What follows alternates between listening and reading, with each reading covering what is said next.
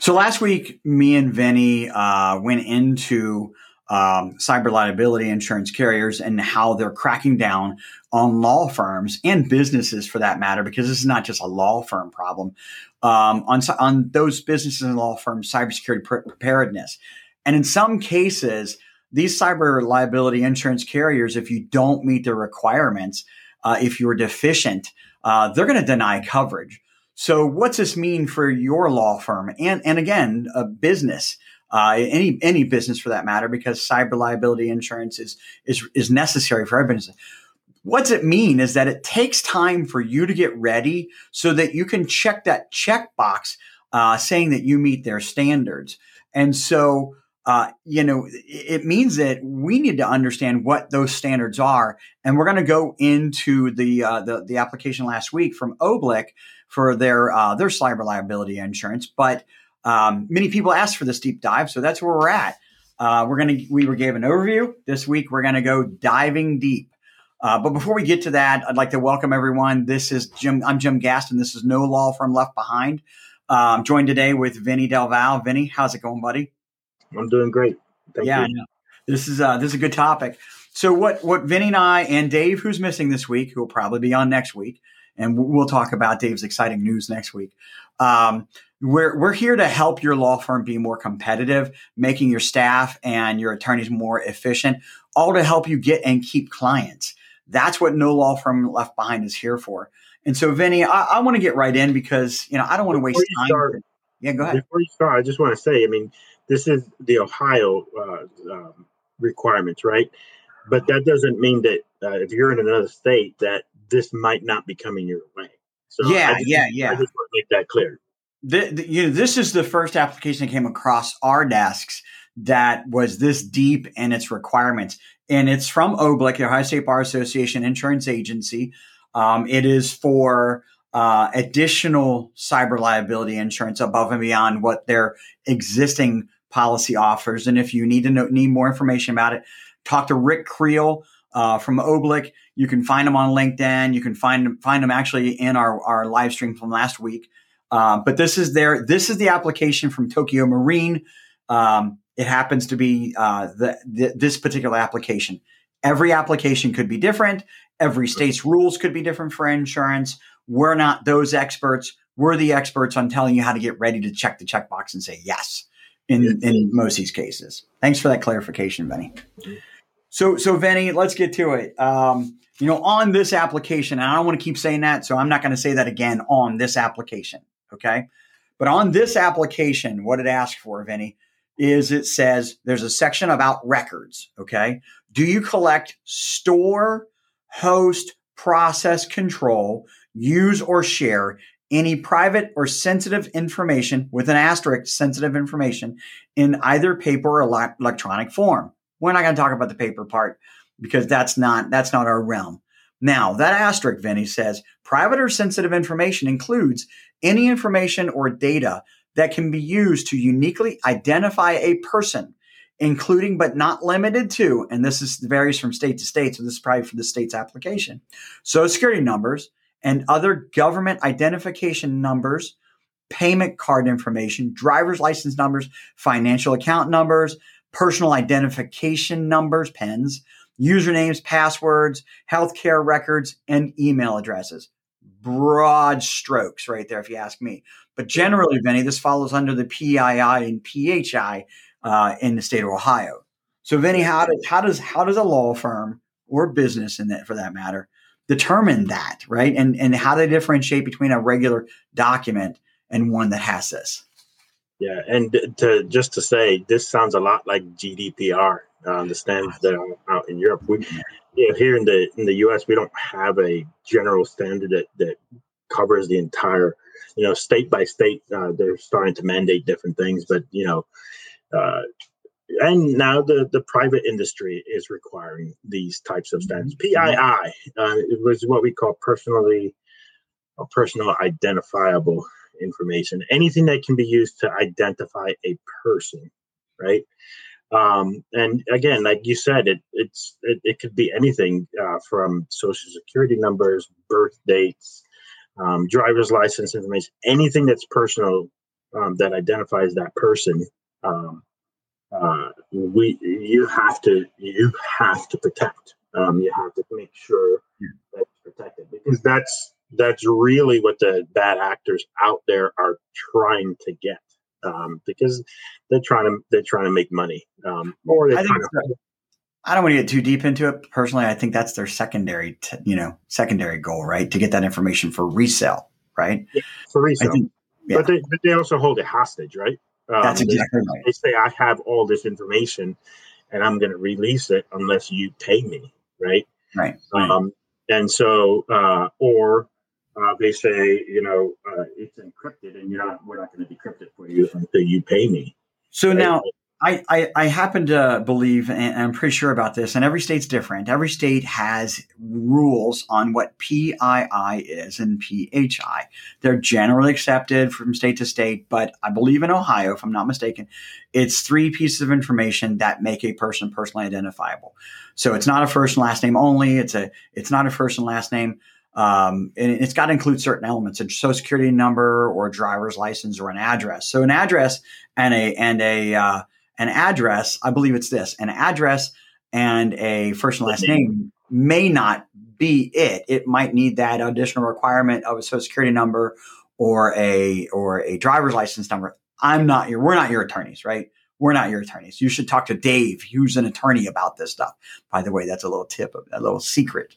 Um, Dave is now an attorney, everyone. He was always, but now he's full-time attorney. So Vinny, how does, how does one get into you know, these, these datas and f- the data that they've got on their environment and make this, you know, it's, we're looking for the number of electronic records, Vinny. I mean, talk to me about that. Is that something that's easily done? Um, unless you have some type of document management system um, that, that has that metadata stored somewhere where you can uh, mm-hmm. pull, pull reports or, or, or such, pull lists. Um, um, it can be hard to identify.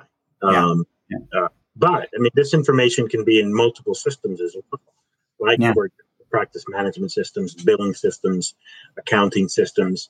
Uh, it could be in document systems. I mean, there's a lot of different places that this information can be. So it is, but uh, it is somewhat difficult uh, to uh, at times, unless you have uh, a good auditing uh, system. It is somewhat difficult to, uh, at times, determine what that number is. Yeah, yeah. And so some of the systems that are out there that can help with this, if you're using document management, many of them have e-discovery add-ons, right, uh, that can help with this. Uh, if you're using Microsoft three sixty-five, it's got built-in to SharePoint and OneDrive uh, features that can go through all of the records, email, documents, Teams messages, you know, the lists, databases, all in Microsoft three sixty-five, and tell you how much is there and to what degree.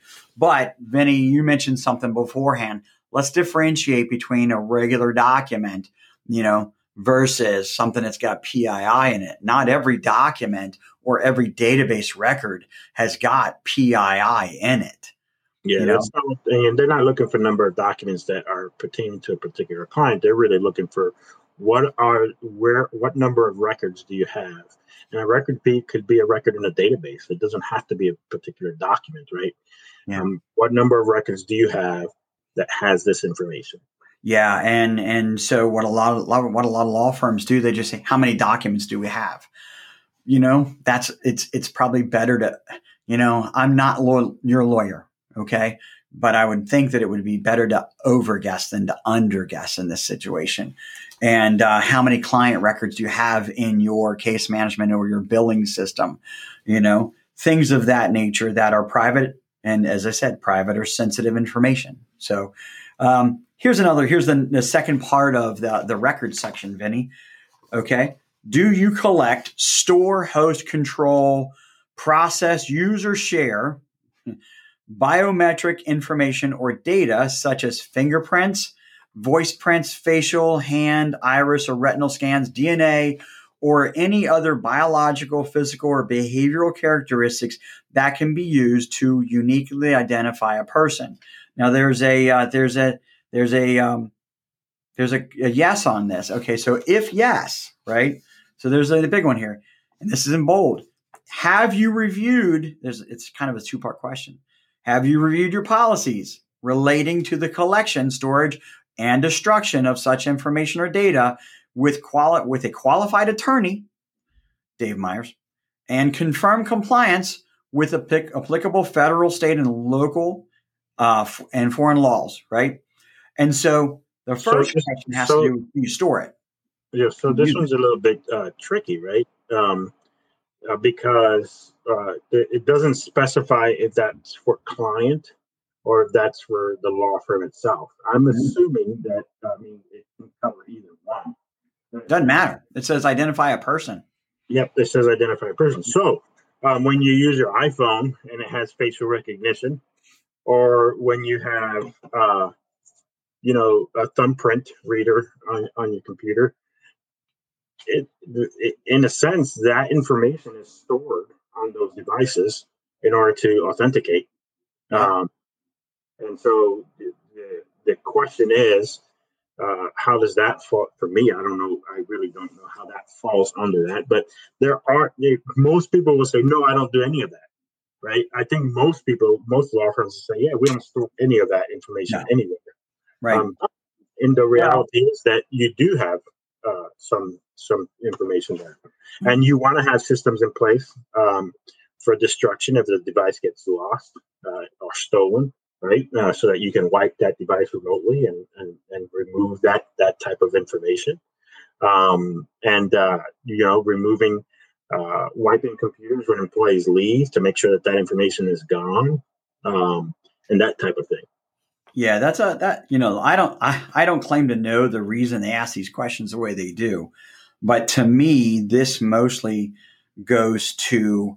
Um, your staff more than your clients in most law firms. Yeah, you know, I, I don't know. I don't see law firms storing D N A. Um, but yeah, your thumbprint, I guess. What's that? I guess it would depend what kind of law they practice. I guess so. I guess so. So um, yeah. And, and so Vinny, how would we know that? You know, again, let's talk about some of those sources, you know, your, your facial recognition on your iPhone. If you have controls over the mobile devices, for your for your staff, let's just t- assume it's staff, right?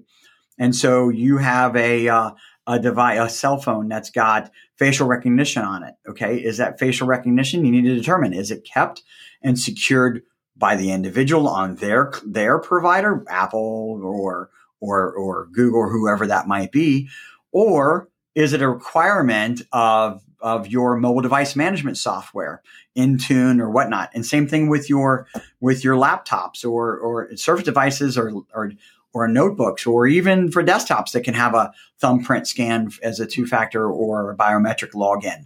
You know, where is that information stored? Is it stored in a cloud provider somewhere, which is another question altogether, right? Um, or do you have some modicum of control on some software? Um, actually, I think that uh, we, we, hey, listen, this is a good, good example. I know that a nursing company that that we actually work with and help, every one of their people have to be thumbprinted and scanned and cleared by a background check, right? So that would be definitely something that would raise an eyebrow. I don't know if they're keeping it.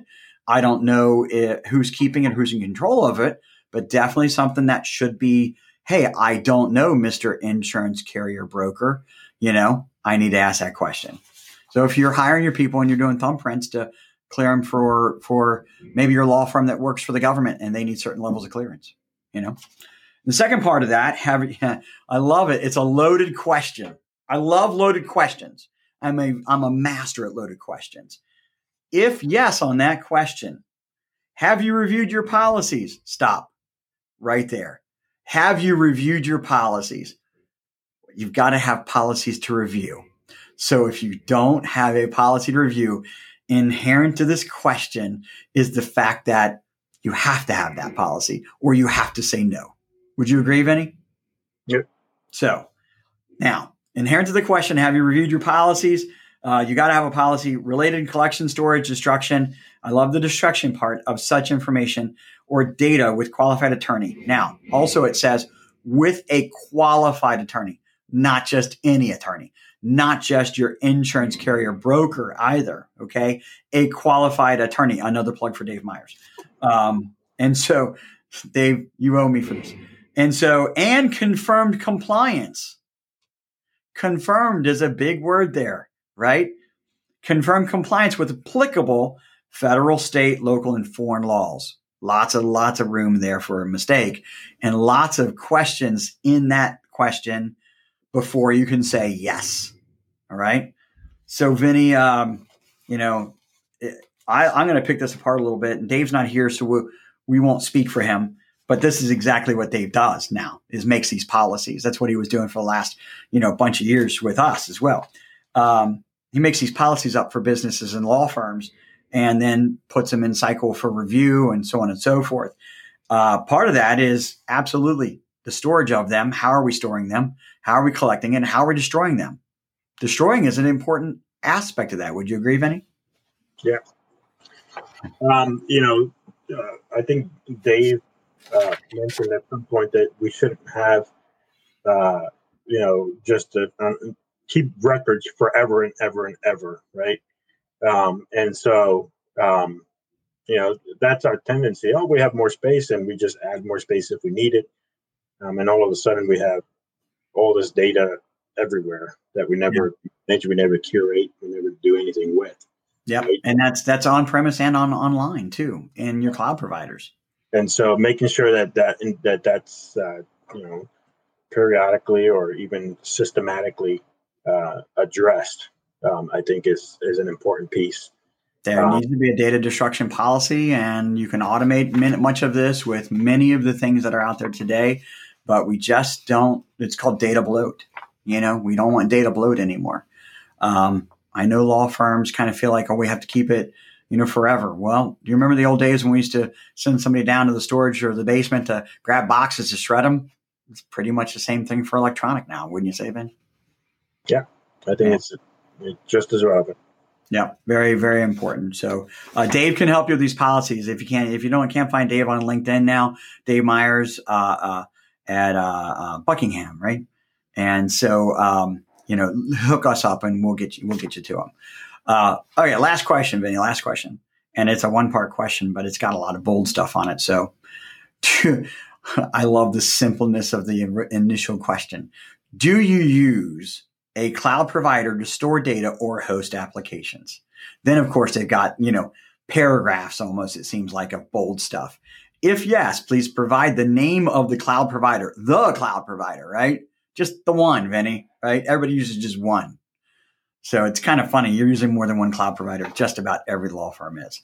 Um, if you use more than one cloud provider to store data, specify the cloud provider storing the largest quantity of sensitive customer and or employee records, including medical records, P H I, social security numbers, bank account details, and credit card numbers for you, right? And so that's kind of nice that they're looking for the, just the one biggest one, right? The other small ones don't matter so much, I guess. Doesn't make any sense to me. Well, Vinny, how, how do you determine the, the the one provider that is storing the most data for you? Isn't that kind of a tough one? Well, well, hopefully it's not your email provider, because yeah. this type of information should probably not be communicated over email, right? Yeah. Unless it's encrypted email. Now, there are there are good options out there for encrypted email, and it's possible that this information is sitting on your email through encrypted uh, messages. Um, but a lot of times uh, this would be either a cloud-based document management system or a cloud-based um, uh, practice management system or cloud-based billing system. Um, all of those types of things, you know, what contains more of that information mm-hmm. uh, than the other is really what you're looking for. Yeah. Um, and it's, it would be different for every firm. Um, I, yeah. It would be hard for me to say, hey, it's this particular one that you need to target, but you need to consider them all, and you need to look at them and say, okay, what can, what has more of this P I I or this P H I personal? What they're saying in the in medical records, P H I, social security numbers, bank account details, credit card numbers, so on and so forth, of both your employees and your customers. So, you know, I, I don't like to, I don't like to, um, extrapolate, but notice it does say employee records here, which we were concerned whether that question before had anything to do with employees. You know, this now one. You're talking about, now you're talking about payroll companies, mm-hmm. uh, benefit companies. Yeah. Um, yeah. Any, any type of solutions that they have in the cloud as well. Brokers for four oh one k's, man, so on and so forth. So, um, you know, it, I, I think the important thing here is, and this was going to be the last question we covered because I don't want to go over today. We're going to have a couple of other uh, parts on this one because we've got about uh, at least another show, maybe show and a half on the, on this, this, just this application questions. These are very common across the board. These are standards. Every, every insurance provider is going to want to know basically this kind of stuff and maybe more. And some of them are going to get really specific, but, but Vinny, you know, uh, let's talk about, let's split something up here for a second. Let's take in a cloud provider like a Microsoft three sixty-five. Well, you know that the vast majority of our customers are using Microsoft three sixty-five, but some of them are just using it for email. Some of them are using it for email and storing their documents in Teams or SharePoint or OneDrive, right? Um, and some of them build applications, you know, actually have Microsoft Azure servers that are part of the Microsoft cloud infrastructure. So... or C R Ms like Dynamics or something. Dynamics, right, right. So would you, I know we wouldn't, we don't want P I I and all that stuff, P H I and all this other stuff in email, please. And if you do, definitely change your practices today, right now. Nothing should be sent like this that's not encrypted. And if somebody sends it to you, you know, talk to a lawyer about how you handle that. Um, but Vinny, could we still list Microsoft as that, as that company because we use servers in, in their cloud and we use uh, SharePoint for Microsoft three sixty-five and OneDrive? I mean, even though it's not email. Absolutely. It could be Microsoft as, yeah. as, as the, your source, even though you might not have it in email, you might have it in SharePoint or mm-hmm. some other products that they have. There's a lot of different Microsoft products. They're a pretty big company. So, I mean, yeah. they, what about Dropbox? I mean, they, they offer a lot of great tools. Could Dropbox be in that mix? Could Google Drive be in that mix? Yep, depending on the firm and, and how they use the, the cloud providers, yep. Yep, yep, yep. And if they're using case ma- case case management tools, right, like Cosmolex or or Clio or any, any other hosted application out there, that could be the case there as well. I mean, these you could have that information in those places as well. Mm-hmm. So, um, and and you know, if you don't have an I T provider or an I T team that can help you figure this kind of stuff out, um, you know, post a question in the comments and uh, and we'll point you in the right direction. Um, but most of these companies have the ability nowadays, they're getting these questions over and over again. And so look, they're looking at compliances themselves, S O C two, and so on and so forth. And they may have reports that they can run to help in these situations. So, um, you know what, Vinny, next week, we're going to talk about information network security controls and ransomware controls. You know, I think that those two kind of go hand in hand. We'll split them up on this application so that, again, you know, the goal here is to be prepared in advance to check that checkbox yes when you get your insurance renewal application and you're coming across the cyber liability coverage. Is there any last final words on this, Vinny? No, I, I think, you know, obviously – Um, security is being taken more seriously now, even by your vendors, um, and they're putting more requirements uh, on you um, as a as a law firm, um, and uh, and it's across the, the industry really. Everyone knows that this has been a, a rising problem, right? Yeah, and so we see it in the news um, pretty much monthly, um, almost weekly at times uh, about attacks mm-hmm. here and attacks there. If you read If you keep up with the technology updates, you see all kinds of vulnerabilities that are out there, and the industry has to react. Um, and so, uh, doing a better job at protecting ourselves, or and, and protecting our data and protecting our clients' data. Yeah, the, the sad truth is is that an insurance company's job is to is to ultimately make money, you know, and and not necessarily spend too much money. I mean, they have a They have budgets like everyone else, right? And so how do they do that? Well, they have to limit their risk and exposure, which yeah. means that they have to force you, their clients to limit their risk and exposure and not have clients that are not good risks. So yeah. um, every business and law firm should be out there trying to uh, ensure that they're a good risk. And, and I think we have just a responsibility to do that just in general. Forget for the insurance coverage, right? We have clients and people that that trust us with their data and information. So, well, Vinny, thanks a lot. Um, you know, I appreciate it. Great topic, great answers. And um, and we look forward to seeing you again next Tuesday, ten thirty Eastern time. Uh, you can find us on YouTube, LinkedIn, Facebook, and our podcasts on Apple Podcasts, Spotify, iHeartRadio, Audible, Amazon. Um, and they'll find links in all of our posts to those locations. So thanks a lot, Vinny. Thanks a lot, everyone.